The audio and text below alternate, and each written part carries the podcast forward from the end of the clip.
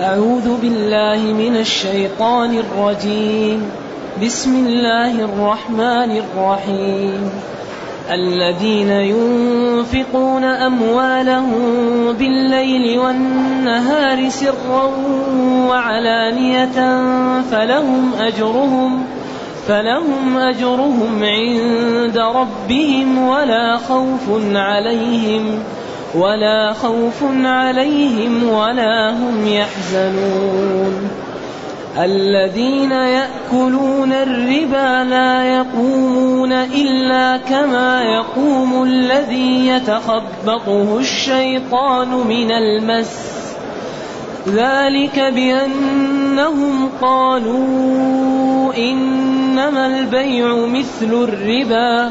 وأحل الله البيع وحرم الربا فمن جاءه موعظة من ربه فانتهى فله ما سلف فله ما سلف وأمره إلى الله ومن عاد فأولئك أصحاب النار هم فيها خالدون. الحمد لله الذي أنزل إلينا أشمل كتاب وأرسل إلينا أفضل الرسل وجعلنا خير أمة أخرجت للناس. فله الحمد وله الشكر على هذه النعم العظيمة والآلاء الجسيمة. والصلاة والسلام على خير خلق الله. وعلى آله وأصحابه ومن اهتدى بهداه. أما بعد فإن الله تعالى يمدح الذين يبذلون أموالهم في كل الأوقات. ويتوعدهم بالأجر الكثير. أي يوعدهم بالخير والأجر. الذين ينفقون أموالهم. الذين ينفقون أموالهم بالليل والنهار سرا وعلانية. إذا هو الإنفاق ما هو سهل. وإذا عمل هذا الإنفاق مستوفي للشروط صاحبه ينال درجة كبيرة. ينال درجة كبيرة في الدنيا بالاحترام والمحبة. وإكرام الناس له وذكره بالخير. وهذا عربان أو عربون ما يدخر الله له يوم القيامة. إذا الذين ينفقون أموالهم الذين جمع الذي ينفقون صلة الموصول يعطون الإنفاق هو الاستهلاك. أموالهم هذا ملك لهم. يعني أموالهم ملك لهم حلال لهم. ما سرقوه ما ربوا به. ما اختلسوه ما ظلموا أيتام ما تسلطوا على ضعاف. أخذوا حقوقهم لأنهم ضعاف أموالهم هم. ملكها الله لهم إما بميراث أو بتجارة حلال أو بزراعة. أموالهم هم ملك لهم. الذين ينفقون أموالهم يعني هذه الأموال هي لهم حلال. تعبوا فيها. أو الله أعطاها لهم من غير كد كمال الإرث. أو الوصية. ينفقونها بالليل والنهار. يعني في كل وقت. لأن الوقت إما الليل والنهار. ما في بينهم واسطة. إذا هم كل الوقت يبذلون. يعني وكونها نزلت في علي كانت عنده أربعة دراهم. درهم نفقه في الليل ودرهم نفقه في النهار ودرهم نفقه سرا ودرهم نفقه علانية هذا يحتاج إلى دليل. يعني الصحة تحتاج إلى دليل وإنما العموم واضح فيه. هؤلاء الذين ينفقون أموالهم في كل الأوقات لأن الوقت إما الليل والنهار فهم كل ما سنحت لهم الفرصة ينفقون. فإن كانت سنحت لهم في وقت السر أنفقوا وإن سنحت لهم في العلانية أنفقوا لأنهم أصلا بقية نفوسهم لا يهمهم. لذا ما بقي يشغلهم الناس وإنما يشغلهم الإنفاق. كون إنه يقال هذا أنفق أو ما أنفق أو هذا سر وعلانيه نفسه أصبحت تطمح لأكثر من ذلك. اذا هو المهم عنده إيش؟ الفقير يجد حاجته ينفق على من يحتاج. أما كون إنها سرا أو علانية أو كذا خلاص نفسه أصبحت ترقى عن هذا ما ما لها شغل. لأنه خلاص أصبح رضا الله ومحبة الله ودين الله والتضحية لأجل الله هي اللي تملأ عليه شعوره. فما له شغل العلانية والسر هي ما بقيت تأخذ له مشكلة. اذا هذا مرتبة راقية من النبل ومن الشفافية ومن الإخلاص. هؤلاء لهم أجرهم عند ربهم. السر الخفاء العلانية الظاهر.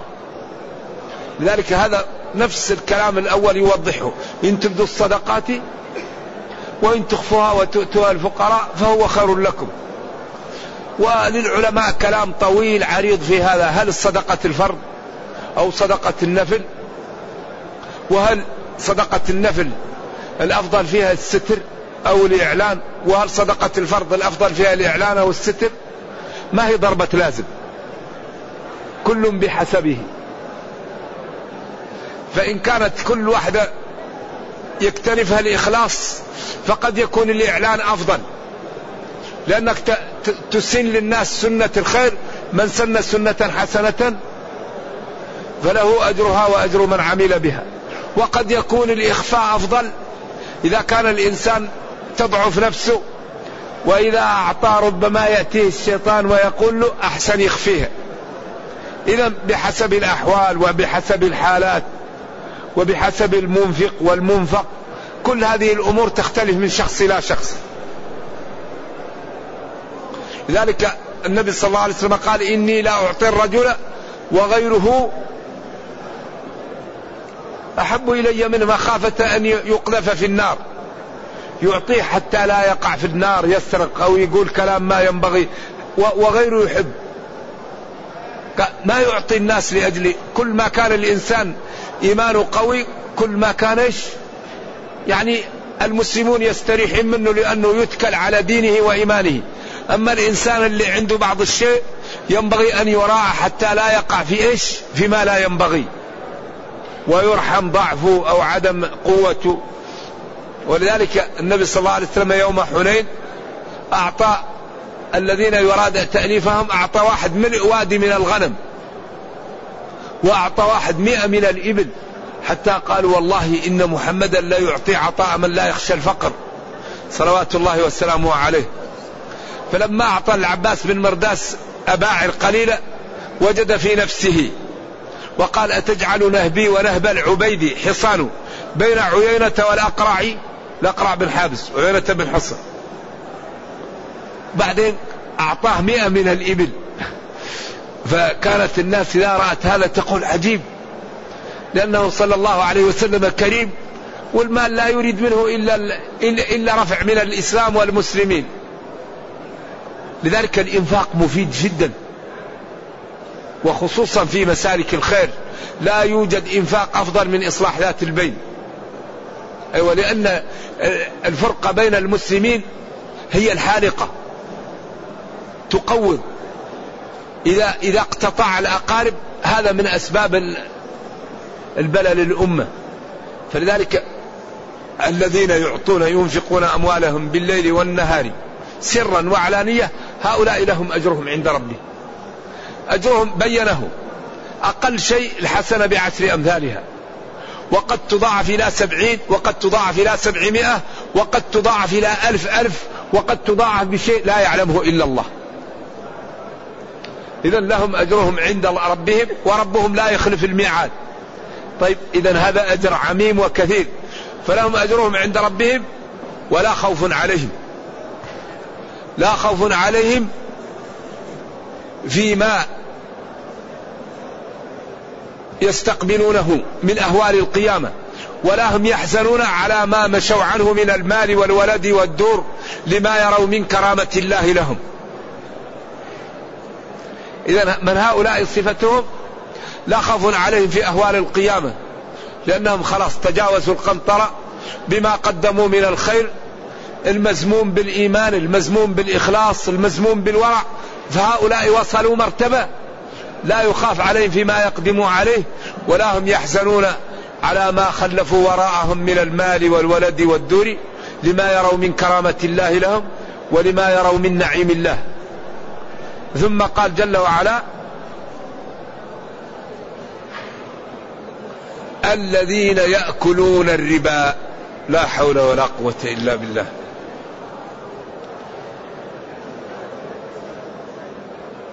يأكلون هنا عبر عن الاستعمال بالأكل لأن أكثر ما يريد الإنسان الأكل مسكين لأنه مجوف الإنسان جوف لا بد يأكل وإذا ما أكل يموت.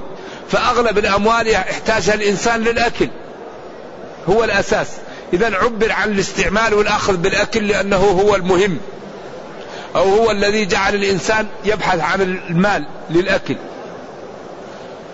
الربا. الربا لامه واو. ربا يربو. والربا أصله الزيادة. لا يقومون من قبورهم إلا كما يقوم الذي يتخبطه الشيطان من المس. قالوا إن الربا هذا هو أعظم جرم يعصى بها الله. ولذلك يقال إن مالك رأى واحدا سكران. ذكر ذلك القرطبي فأقسم بالطلاق أنه لا يوجد شيء أعظم من شرب الخمر لأنه يسبب للسكر وقتل الناس والإنسان يشرب البول ويتوضأ بالبول ويقع في أمور شنيعة جدا. فقال له اذهب عني حتى أتأمل. فذهب عنه ورجع له فقال له اصبر حتى أتأمل. فلما جاءه المرة الثالثة قال الظاهر أن زوجك طلقت عليك. قال لأن قال أعظم جرم هو الربا. لما تصفحت القرآن وجدت أعظم جرم هو الربا. طبعا بعد الكفر لأن الكفر ما في أعظم منه. لكن المعاصي التي لا تكفر أعظمها الربا. إذا الذين يأكلون الربا هؤلاء من صفاتهم أنهم يوم القيامة يقومون كما يقوم الذي يتخبطه الشيطان. الناس الآن اختلفت. بعضهم يقول لك الشيطان لا يتخبط الإنسان. وبعضهم يقول الشيطان يتخبط الإنسان. ولكن نحن نمشي مع النصوص. ما قالت النصوص نقوله وما نفته ننفيه الشيطان يجري من الإنسان مجرى الدم. وقال لا لا يقوم لا يقومون إلا كما يقوم الذي يتخبطه الشيطان من المس. ولذلك قالوا إن آكل الربا يأتي يوم القيامة وبطنه كبيرة فكل ما أراد أن يقوم يسقط عياذا بالله ولا عليه. والربا كما سيأتي في الآيات نوعان. ربا الفضل وربا النسيئة النساء. هذا هو الربا.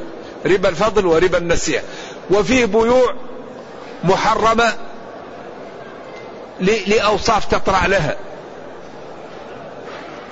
فربا الفضل يكون في الجنس واحد.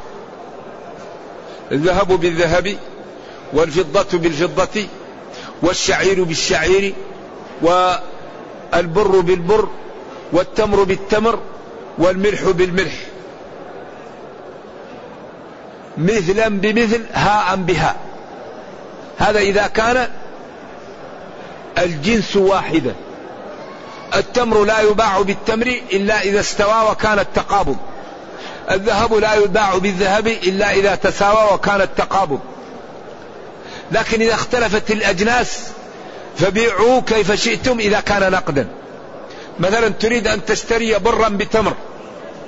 يمكن أن تشتري الصاع بصاعين بثلاثة لكن لا بد من التقابض. تريد أن تشتري ورق بذهب فضة بذهب. يمكن التفاضل لكن لا بد من التقابض. يمكن تشتري مثلا شعير بزبيب. يمكن التفاضل لكن لا بد هاء بها. فإذا اختلفت الأجناس فبيعوا كيف شئتم بالتفاضل. إذا كان البيع نقدا. إذا ولذلك هذه هي أصول الأثمان ولذلك علة الربا في الذهب والفضة لأنهم أصول الأشياء وعلة الربا في التمر والزبيب والملح والقمح وهذه الأشياء أنها هي المقتات والمدخر. أما عند أبي حنيفة فالعلة هو الكيل. وعند أحمد أيضا الكيل والاقتيات أو الوزن على خلاف في ذلك. أما الشافعي فعنده هو الطعم العلة عنده الطعم في مرة ومرة قال الوزنية وله مذهب أيامه في العراق وله مذهب أيام ذهب إلى مصر رضي الله عن الجميع. إذا الربا هو أخطر شيء يعصى الله به. والربا يعني نوعان ربا الفضل وربا النسيئة. كان لابن عباس وعمر رأي ويقول لا يوجد الربا إلا ربا النساء.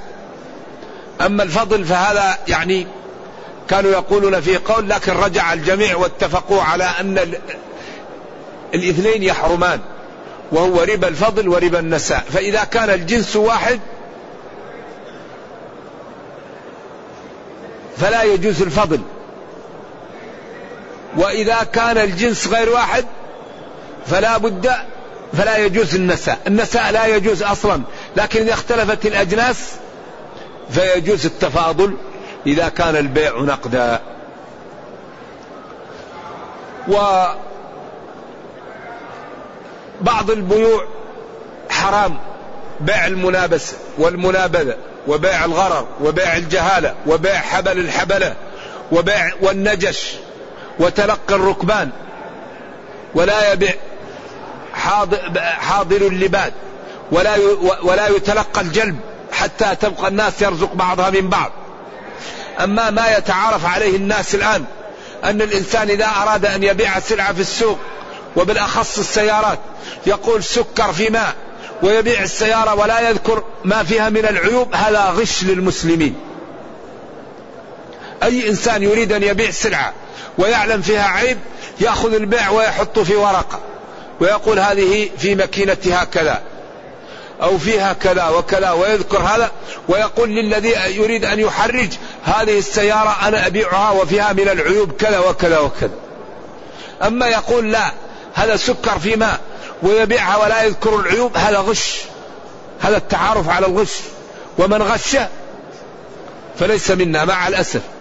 ذلك ينبغي لأي مسلم يريد أن يبيع سلعة ويعلم أن فيها غش يخبر المشتري أو يخبر المحرج بالغش بالعيوب التي فيها ويقرأها على الناس. وهو بإذن الله سيبارك له في الثمن الله يجعل له في الصدق خير لأن الله يقول ومن يتق الله أما يكون التعارف بين المسلمين الغش هذه مشكلة. إذا يقول جل وعلا الذين يأكلون الربا.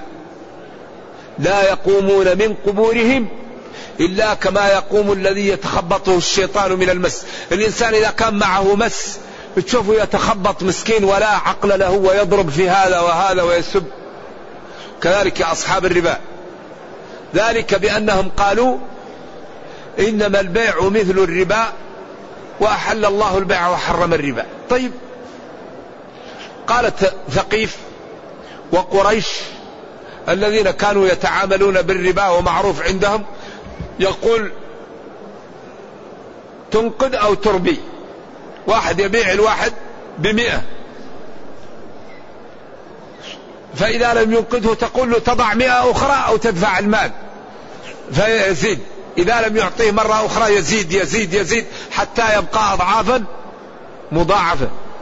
فلما جاء الإسلام النبي صلى الله عليه وسلم قال الربا كل موضوع وأوله ربا عمي الفضل ربا عم العب العباس.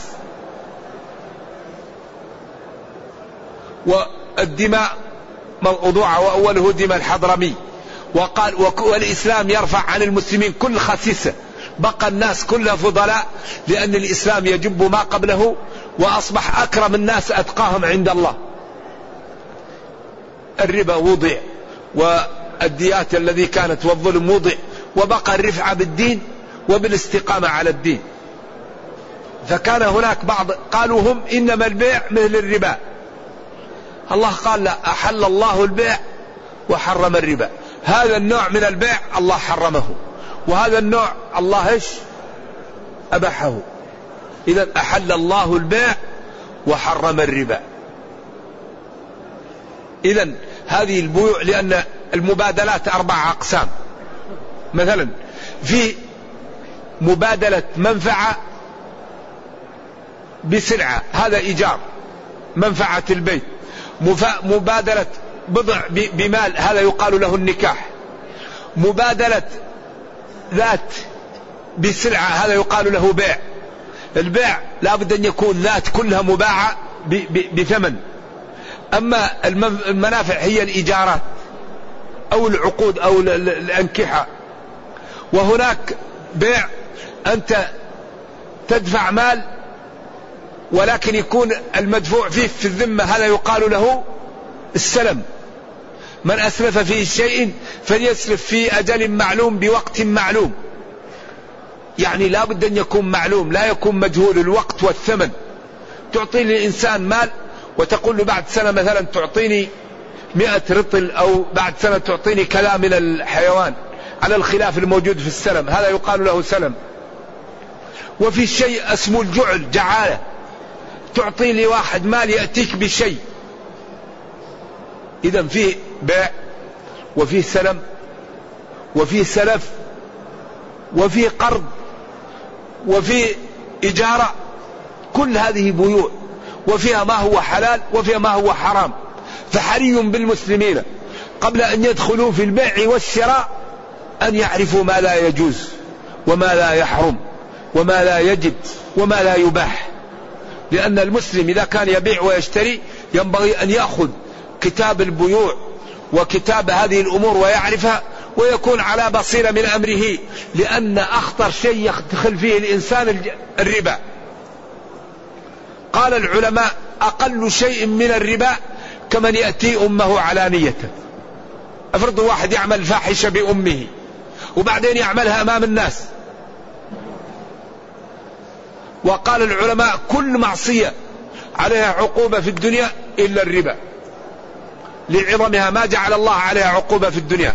قال فإن لم تفعلوا ومن حاربه الله ما لا يكون. وقال يمحق الله يمحق. محق هو النقص. بعدين قال ويربي الصدقات. إذا الذين يأكلون الربا لا يقومون من قبورهم إلا كما يقوم الذي يتلبسه الجان يتخبطه الشيطان من المس. ذلك الذي بينا لهم وقلنا لهم بأنهم قالوا إنما البيع مثل الربا مساو له. ولذلك أحل الله البيع وحرم الربا. فالبيوع مباحة.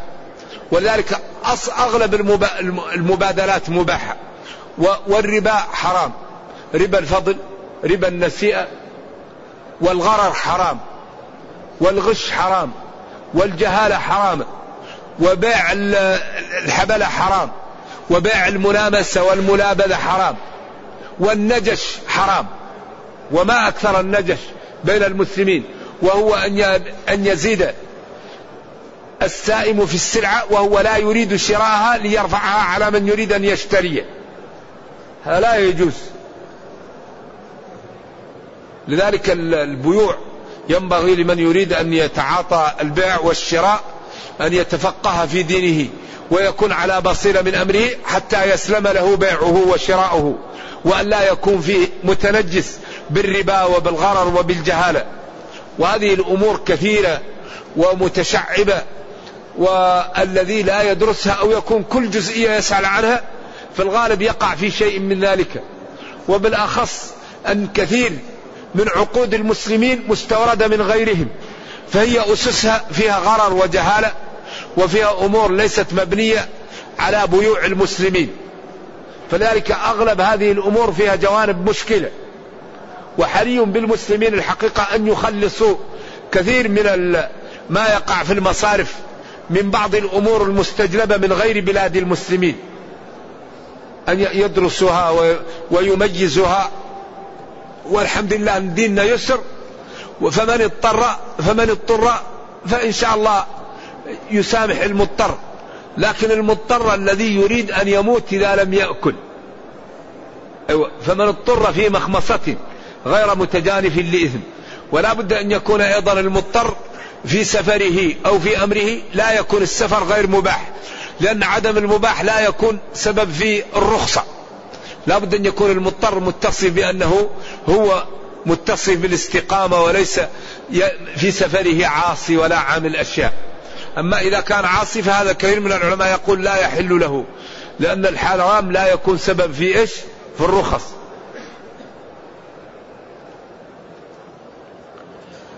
فمن جاءه موعظة من ربه. يعني جاءه الحكم. ووعظ وعرف بذلك فانتهى عن الربا فله ما سلف من ذلك قبل نزول الإسلام. نعم. ومن عاد فأولئك أصحاب النار هم فيها خالدون. من من مثلا لم يعلم بالربا إلا بعد أكله وبعد أن انتهى وتاب ما عليه شيء. لكن كما سيأتي إن علم بالربا وأن الصفقة ربا على طول يوقف ويرد البيع. فلكم رؤوس أموالكم كما سيأتي. إذا ينبغي لكل واحد منا أن يدرس البيع ويدرس باب الصرف وهو الربا ويعرف ما يحل منه وما لا يحل. ويكون على بصيرة من أمره. أما النقود فهي لها وقت إن شاء الله ثاني. نتكلم عليها في وقت ثاني ونكتفي بهذا القدر. وصلى الله وسلم وبارك على نبينا محمد وعلى آله وصحبه. والسلام عليكم ورحمة الله وبركاته. لأن فيها أسئلة اليوم زائدة شوية. نعم.